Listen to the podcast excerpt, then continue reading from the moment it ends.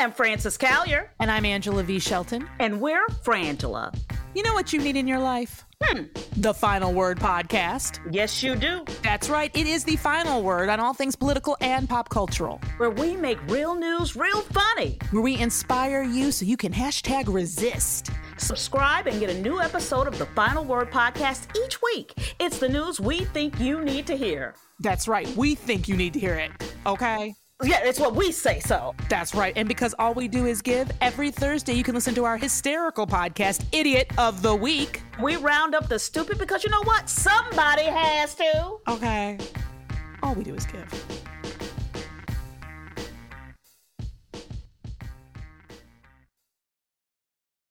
Welcome to Teacher Quit Talk. I'm Miss Redacted. And I'm Mrs. Frazzled. Every week we explore the teacher exodus to find out what, if anything, could get these educators back in the classroom. We've all had our moments where we thought, what the hell am I doing here? From burnout to bureaucracy to soul sucking stressors and creative dead ends. From recognizing when it was time to go to navigating feelings of guilt and regret afterwards, we're here to cut out the gaslighting and get real about what it means to leave teaching. We've got insights from former teachers from all over the country who have seen it all. So get ready to be disturbed. Join us on Teacher Quit Talk to laugh through the pain of the U.S. education system. We'll see you there. Hey, all, this is Glenn Kirschner, and you're listening to Mueller, She Wrote.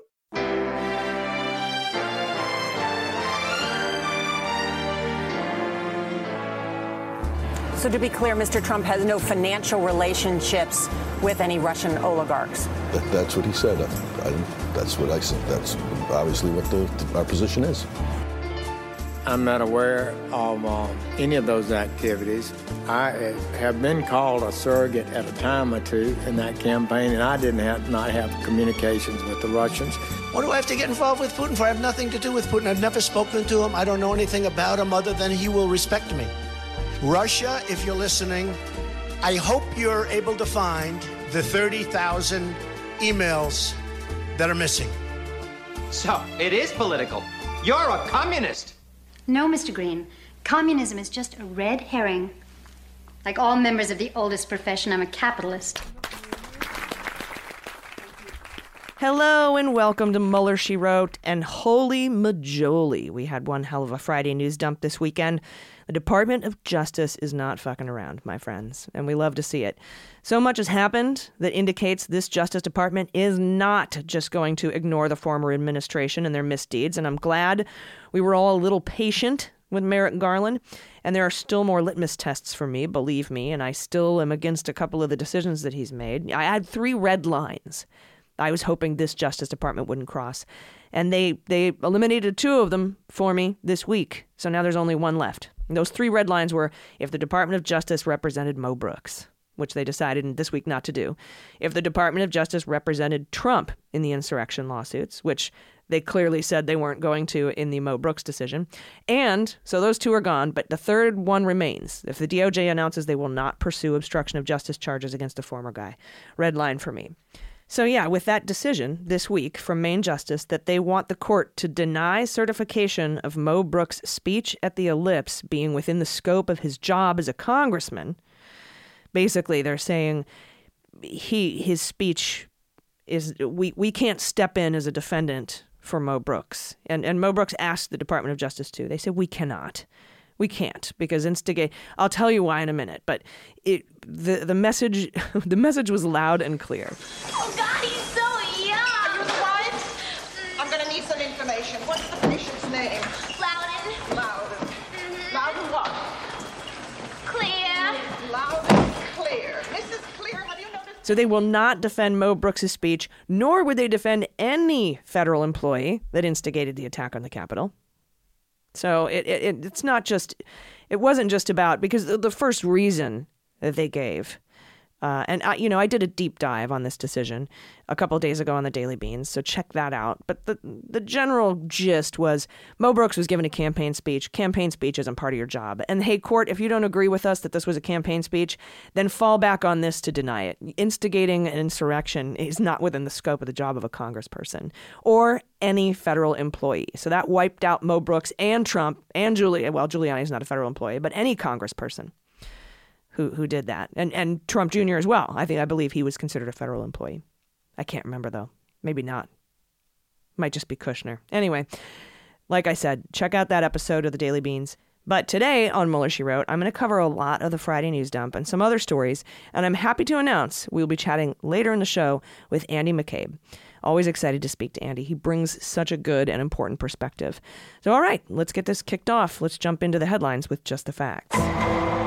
All right, first up Russian hackers, the ones behind the massive SolarWinds cyber espionage campaign, broke into the email accounts of some of the most prominent federal prosecutors' offices around the country last year. And that's according to the Justice Department, who said this on Friday. The department said 80% of Microsoft email accounts used by employees in the four U.S. attorneys' offices in New York were breached. All told, the Justice Department said 27 U.S. attorneys' offices had at least one employee's email account compromised during the hacking campaign. The Justice Department said in a statement that it believes the accounts were compromised from May 7th to December 27th, 2020. December 27th is an interesting date because that's the day that Trump made the call to the Justice Department and pressured them to announce uh, that the election was corrupt and he would take it from there. That's some more crazy news that dropped this Friday. Notes from Donoghue, and we'll talk about that uh, with Andy McCabe. Now, such a time frame is notable because the SolarWinds campaign, which infiltrated dozens of private sector companies and think tanks as well as at least nine U.S. government agencies, was first discovered and publicized in mid-December 2020. And Biden said Tuesday that he'd been briefed on Russian efforts to spread misinformation related to 2022, the midterm elections. Quote, look what Russia is doing already about the 2022 elections and misinformation. This was during a speech at the ODNI. He referenced information uh, that he said was contained in his pre- president's daily brief. It's a pure violation of our sovereignty. Biden said the intelligence community needs to take on the rampant disinformation that's making it harder and harder for people to assess the facts and be able to make decisions. Biden repeatedly referenced Russian President Putin during his remarks, suggesting at one point he believes Russia's weakened economy makes Putin more dangerous in the cyber realm. The intelligence community previously assessed that Russia sought to interfere in 2016 and 2020 uh, on orders from Putin. A report made public last year, uh, or, or, excuse me, earlier this year, said Russia acted to boost former Trump's uh, campaign and damage Biden's candidacy. Russia has denied it all. So that's that's going on. U.S. attorneys' offices. They've got all sorts of interesting information on some prosecutions that may have been sitting there, including maybe Tom Barrack. Although I guess nobody tipped him off because he was arrested in Los Angeles. Surprise. And we have a ton of news from the Justice Department. Like I said, first, Main Justice announced they would not invoke executive privilege for potential testimony from former Trump DOJ officials, including folks like Jeffrey Rosen and Richard Donoghue. And then and then they handed over several pages of contemporaneous notes written by Donoghue during a phone call between Trump and his acting attorney general, Jeffrey Rosen, that sound an awful lot like the phone call Trump had with Zelensky that led to his first impeachment. And again, talking with Andy McCabe about this later, and what the implications of this new evidence could mean, and what the strength of this new evidence is. And finally, the Attorney General for the District of Columbia will continue investigating whether Trump's 2017 inauguration committee misspent more than a million dollars. I, think they misspent probably more than 50 million, but okay. Uh, and this is after discussions to resolve the matter out of court. They tried to do a little settlement, didn't work. The AG's office had a civil lawsuit against the inaugural committee and the Trump organization. This month, the case was forced into mediation, which is a deal making session in which neutral negotiator tries to get different sides to come to an agreement. While lawyers met on July 14th to discuss resolving the case out of court, the meeting went nowhere. According to court records, the closed door meeting resulted in no agreement reached. The reason? Investigators are dead set on seeing this case through to the end. That's according to a source with knowledge of the case. That means the case will proceed, uh, as all sides wait to see whether the D.C. Superior Court Judge Jose Lopez rules that the local law enforcement agency has already proven its case before trial. The office of the local attorney general, Karl Racine, has a pending motion for summary judgment, arguing that evidence already presented weighs heavily in his favor. The local attorney general claims the Trump Organization and Trump International Hotel in D.C. were unjustly enriched by overbilling the nonprofit inauguration committee. The office wants the judge to force the return of $1.08 million in misspent charitable funds. The Attorney General's office wants to award that money to another civic minded nonprofit of its choosing. Racine's office is seeking a similar outcome to the victory that New York's Attorney General had in 2018 over the Trump Foundation. Remember Tish James forcing the Trump Foundation to disband and hand over money to charities? And they can't work at a charity in New York? And with that, uh, I, like I said, I was able to speak with an old friend about some of this week's news. Let's take a listen to that interview. So, what a treat today. I get to talk to author of the book The Threat and former acting director of the FBI, Andy McCabe. Andy, how are you? I'm doing really well. Thanks for having me. Good. No, I'm I'm really glad I got to talk to you today. I've been watching you. Um, you're popping up a lot because we got a lot of Department of Justice stuff going on, and I wanted to talk a little bit about what the Department of Justice is, and so far what we haven't heard or they aren't doing. Uh, and that's namely, we haven't heard anything about any investigations into the leadership or the insiders or the funders of the riots.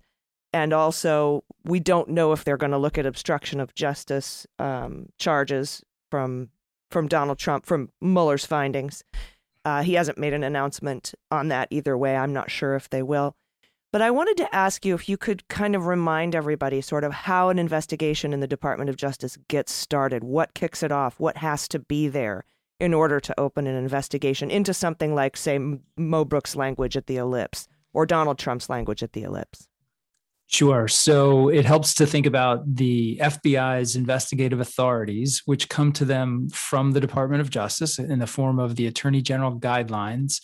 And those guidelines are then um, interpreted uh, by the FBI and, and encapsulated in something called the Domestic Investigations and Operations Guidelines, which is, we call it the DIOG. It's available online for anyone who'd like to see it. It's fascinating, although excruciatingly dry reading you can answer a lot of your questions right there.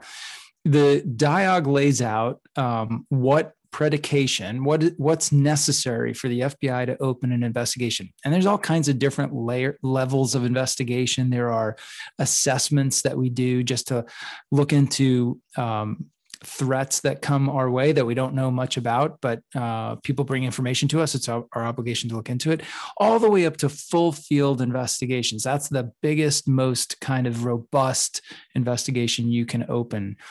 And a full field investigation can be cre- predicated on a on a pretty low level of facts that you have, and it's basically when the FBI has information, so you have to actually have facts or uh, not just allegations, but actual facts and information that indicate either that a threat to national security might exist or that a violation of federal law, federal criminal law, um, may have taken place or might take place in the future, uh, then that is adequate predication or factual basis to open uh, a full field investigation. And I saw you talking, I think it was to Jake Tapper today. It was a really great interview on CNN saying that you, this is definitely what the bombshell that came down today, the Department of Justice, uh, that Trump had called the former acting attorney general and said, hey, just make up some election corruption. I'll do the rest. Me and the Republican congressman will do the rest. Uh, and we have the handwritten notes. And could you talk a little bit about the strength of a contemporaneous note as evidence. And also, you said that you didn't think that this rose to a level of a federal crime, but would definitely be considered an abuse of power. And I was wondering if you could address that as well. Sure. So, first on the contemporaneous notes, contemporaneous notes are some of the most effective pieces of evidence that you can have in an investigation or a trial. And especially when they are the notes from someone who had a pattern or practice or habit of routinely taking notes. So, in this case, you have um, Mr. Donoghue, I don't remember his his first name, but he was serving as the acting deputy attorney general. So he was the kind of uh, right hand to Jeffrey Rosen, who was the acting attorney general at the time. And Mr. Donoghue was in the habit, as most good lawyers are, of taking notes when he's having a phone call with someone else or in a meeting with his boss. This occasion happened to be both of those things. He was sitting with Mr. Rosen, and they were both participating in a conference call with President Trump. And during that call, as is his habit, he took notes um, and recorded his his impressions of what Trump was saying, and then, of course, what sort of responses he and the acting attorney general gave uh, President Trump. Now, because of his elevated position in the Department of Justice, Mr. Donoghue's notes must be preserved. He can't just throw them away or get rid of them. Those are uh, federal records. And so all of his notes, probably when he left his position, were taken by the Department of Justice and they are kind of cataloged and, and will forever be preserved in the National Archives. The same thing that happened to my notes and other people who serve. If you're serving above a certain level in the FBI or DOJ, that's what happens to your stuff. So these are um, contemporaneous records, so it's exactly what he heard in that moment and how he thought about it. He's capturing what what they said back, and he's even writing little interesting things in the margins, like could possibly be true, which is fascinating Yeah. and funny at the Question same time. mark? Yeah, yeah. like- um, but it's you can't assail them later by saying, "Oh, you know, you're just saying this now because you see how things worked out, or you're trying to achieve a certain result." No, he took these then on that day in that phone call, and then they were locked away from him. So they're they're a really interesting um, record. They kind of take you right back to that call. And how is this not a crime? How is this not, for example, 18 U.S. Code 2384, right? Seditious conspiracy. If two or more persons in any place subject to the jurisdiction of the United States conspire to overthrow, put down, or destroy by force the government of the United States, or to levy war against them, or to oppose by force the authority thereof, or by force to prevent, hinder, or delay the execution of any law of the United States, i.e., the certification of the election. How is that not a a federal crime and and do you think the Department of Justice has enough predication to at least open an investigation into, into this? Yeah. So, so just to be clear, I'm not saying conclusively that there's no crime was committed here. I just haven't really thought through in my own uh, way exactly what the best route to a violation of federal law would be. But since somebody has been reading her federal code book again, uh, I think the important thing to note here is, um, first of all, from the FBI side, would this be something that the FBI would investigate? Well, it would if the Department of Justice, being the witness and involved in this thing, would have to refer it to the FBI for investigation. And so that really puts the ball in the de- in the department, the DOJ's corner.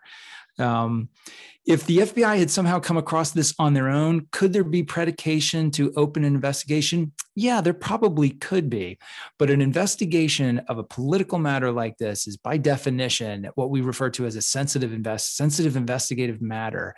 And so we would have to very quickly notify DOJ that we had opened such a case, and then DOJ would have the opportunity, if they wish, to tell us proceed no further. You know, for whatever reason, we don't we don't think you should investigate this. So my point is that DOJ really is always in a very decisional position to decide you know what?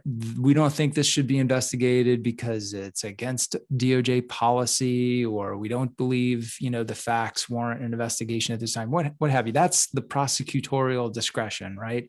So in this case they would have to have referred it to the FBI for investigation. And in order to do that they must have just they would have to first decide that they wanted it investigated. It is very possible that they would decide that it was not enough to investigate simply because those sorts of cases that you're referring to sedition cases, even obstruction of justice cases, very, very tough cases to prove, um, especially when they are um, interlaced with what might be. Uh, First Amendment protected political speech. That's kind of like the Achilles heel to really any obstruction case or certainly sedition case. So there's all kinds of very complicated legal math that needs to be done on this thing. And I certainly haven't had a chance to do that. I'm maybe not even the best person to do it, but um, I'm sure if you got five prosecutors together, uh, two of them would say yes, two would say no, and the middle one would say he didn't know. probably, you're probably right. Uh, I, I that I agree with. The obstruction of justice stuff, though, that's plain as fucking day, Andy, and I think that that needs to be pursued. but that's just, I share that's your interest in getting all these things investigated. I just want to know. I want to know, and and holding people accountable. I mean, like that's what that's how this is supposed to work. and not Um, being derelict in your duty. That's right. That's it's right. Duty that when people were calling for impeachment and they say, "Well, why bother? The Senate's not going to convict anyway. Why bother? Because it is the duty of the Congress to impeach a president for impeachable acts." And let's think about this, right? He was impeached not once, but twice for um, essentially abuse of power, right? For abusing the office. Um, if if Congress had known about this telephone call that took place on December 27th. Do we think that might have changed their approach to the impeachment proceeding round two? I mean, how could it not? Right. So there was all this evidence of additional abuse of power just sitting there, never got considered, never got brought to the table. Um, it's really unfortunate. I can't imagine all of the stuff that's going to come out that we had no idea happened. Um, we knew about this a little, but yeah, I think there's going to be tons of it to come. And, and I appreciate your time today. Thank you so much. Sure. Everybody, he's not on Twitter, so you can't follow him. Womp womp. Uh, we want you to get on Twitter. We're going to start a campaign. Get right. Andy McCabe on Twitter. Uh, but you can buy his book, The Threat. You can get that wherever you get your books. It's an amazing book. You can listen to it. Uh, listen to we have episodes all about it. That uh, is an She amazing listen, I'll say. Thank you very much. And uh, I appreciate your time. Andy McCabe, have a good day. Thanks. All right, everybody, are you ready for sabotage?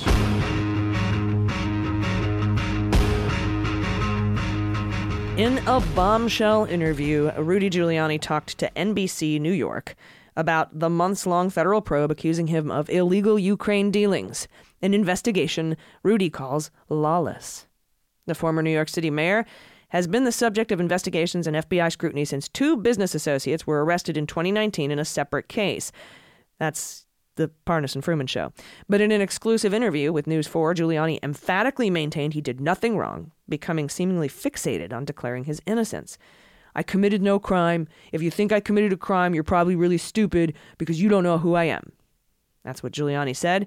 That his as this investigation looms into whether he was working as an unregistered lobbyist for Ukrainian officials. Kind of makes you wonder if he'll be charged with FARA or that 951, right? Little espionage, little light espionage. Rudy said he was working for then President Trump, which Trump denies. Quote, is the guy who put the mafia in jail, terrorists in jail, Ed Koch's commissioners in jail, and the worst people on Wall Street, I'm not going to file a form? I mean, that's just crazy. he, he didn't file a form. And with that, it's time to play the Fantasy Indictment League. I'm gonna be indicted! No, wait, it's gonna be okay. Indicted! Honey, Dick. Indicted! Honey. I'm gonna be indicted! Hold it, they can't. It's gonna be okay. Just calm down. I can't calm down, I'm gonna be indicted! All right, my picks this week stay pretty much the same. Uh, I still think it's a bit early for Rudy, but given today's sabotage and this wackadoo interview, I'm going to go ahead and draft Rudy. I know that in the Cohen case, he was raided in April and pled guilty in August, and we have the same special master, and I haven't seen an update from Barbara Jones, so I still think it might be too early, but I don't know what prompted him to go on and, and declare his innocence in New York. Um, so I'll draft Rudy. Why not? Uh, and we're in prime time right now for the charging decision for Matt Gaetz. So I'm going to go with Ingersoll, Engels, and Gaetz.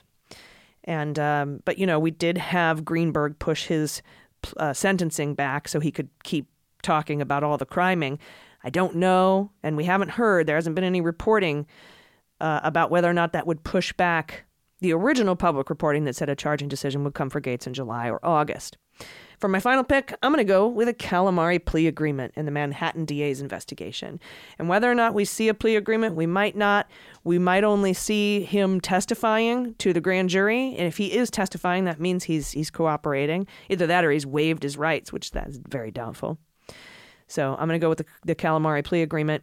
So let's watch for him entering that grand jury room to testify. That'd be the sign. Same with Weisselberg, but I don't know if he's going to flip or not.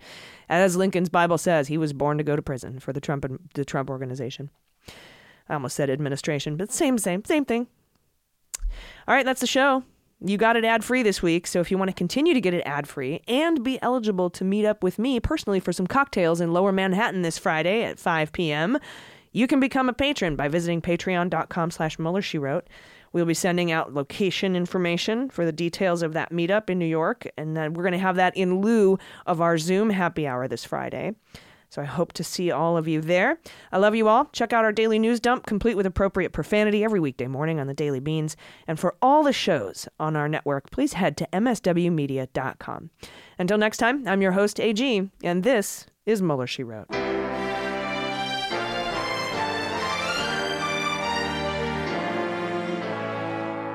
Mueller She Wrote is written and produced by Allison Gill in partnership with MSW Media. Sound design and engineering are by Molly Hockey. Jesse Egan is our copywriter, and our art and web designer by Joel Reeder at Moxie Design Studios.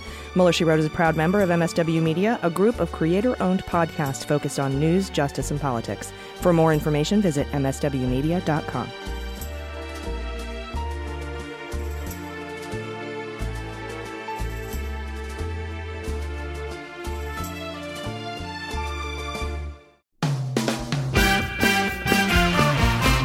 Season four of How We Win is here. For the past four years, we've been making history in critical elections all over the country. And last year, we made history again by expanding our majority in the Senate, beating election denying Republicans in crucial state house races, and fighting back a non existent red wave. But the MAGA Republicans who plotted and pardoned the attempted overthrow of our government now control the House, thanks to gerrymandered maps and repressive anti voter laws. And the chaotic spectacle we've already seen shows us just how far they will go to seize power, dismantle our government, and take away our freedoms. So, the official podcast of The Persistence is back with season four. There's so much more important work ahead of us to fight for equity, justice, and our very democracy itself.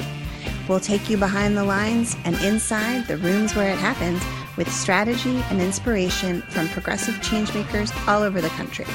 And we'll dig deep into the weekly news that matters most and what you can do about it with messaging and communications expert, co founder of Way to Win, and our new co host, Jennifer Fernandez Ancona.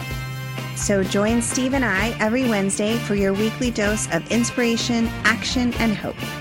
I'm Steve Pearson. And I'm Jennifer Fernandez Ancona. And, and this, this, is how, how we win. win.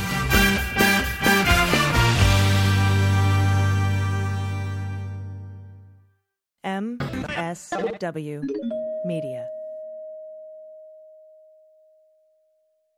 Hi, this is Jon Cryer, and I am hosting a new seven part true crime podcast called Lawyers, Guns, and Money that'll challenge everything you think you know about U.S. covert operations and presidential misconduct. From Jack Bryan, the director of American PSYOP, comes the incredible true story of John Mattes, a newly sworn in Miami public defender in the 1980s who has found himself completely in over his head. I step off the plane, and there is a van with a couple guys with Uzis. And one of them in broken English said, Welcome to Bogota, John. Mattes's first felony defendant has been arrested for having a machine gun and tells Mattis a dangerous secret. He was shipping arms into Central America on behalf of the CIA. As a first time lawyer, I want to act like I know what I'm doing. But with the help of a Colombian drug smuggler, how much money the CIA raised by hitting up drug dealers? A lot of money, millions of dollars. An Alabama mercenary. They were prepared to die to the last man. I saw this in them. I saw the fire in their eyes. And they made me their war chief. And a newly elected senator, John Kerry. We are looking at allegations of drug running, gun smuggling, conspiracy to commit murder and murder itself. He'll fight to free his client. The judge said, Show me in a courtroom how we were at war. Expose an illegal war being run by the White House. I mean, I wanted him involved, but I didn't want to be on record as doing it. And somehow stay alive in the process. I just escaped a kidnapping by the CIA in Costa Rica. This is Lawyers, Guns, and Money. So you have a man in an Armani suit standing on the bow of a boat with a rocket launcher and says, If I lose sight of you, I will launch. You will be vaporized. Available everywhere starting October 29th, or get it ad free and early starting October 22nd at lawyersgunsandmoney.supercast.com.